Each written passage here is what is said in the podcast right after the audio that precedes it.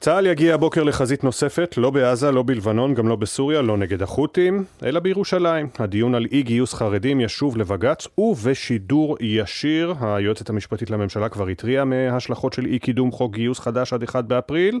אה, ומחוץ לבית המשפט העליון, מבית המשפט העליון, סליחה, מצטרפת אלינו כתבתנו לענייני משפט תמר שונמי, שכבר ערוכה לקראת הדיון, שיגרור כמובן הרבה מאוד אה, סקרנים. שלום תמר, בוקר טוב.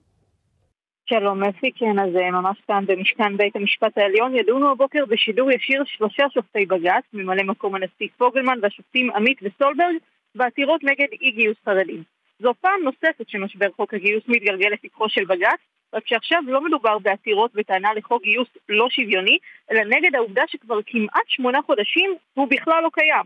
ב-30 ביוני 2023 פג תוקפו של חוק הגיוס הקודם, הממשלה העבירה החלטה שמאפשרת לא לאכוף את גיוס בני הישיבות עד 1 באפריל, גם ללא חקיקה, וזה למרות שכבר נקבע בעבר בפסיקה של בג"ץ, שאת הסוגיה הזו של פטור מגיוס צריך להסביר בחקיקה בכנסת ולא בהחלטות של הרשות המבצעת.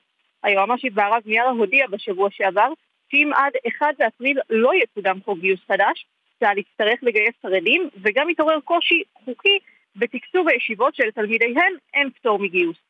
באותה עמדה היא גם טענה שמתנהלים דיונים קדחתניים בניסיון לגבש חוק גיוס חדש, אבל שאין לוח זמנים שניתן לנקוב בו, והיא ביקשה מבג"ץ לאשר למדינה להגיש הודעה מעדכנת עד 24 במרס, שבוע לפני שיפוג תוקפה של החלטת הממשלה שמאפשרת, לפחות בינתיים, לא לגייס חרדים.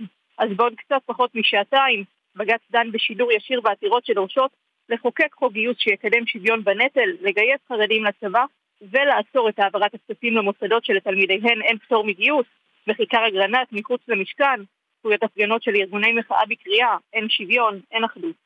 תודה. תמר שונמי, כתבתנו לענייני משפט, כבר בבית המשפט העליון.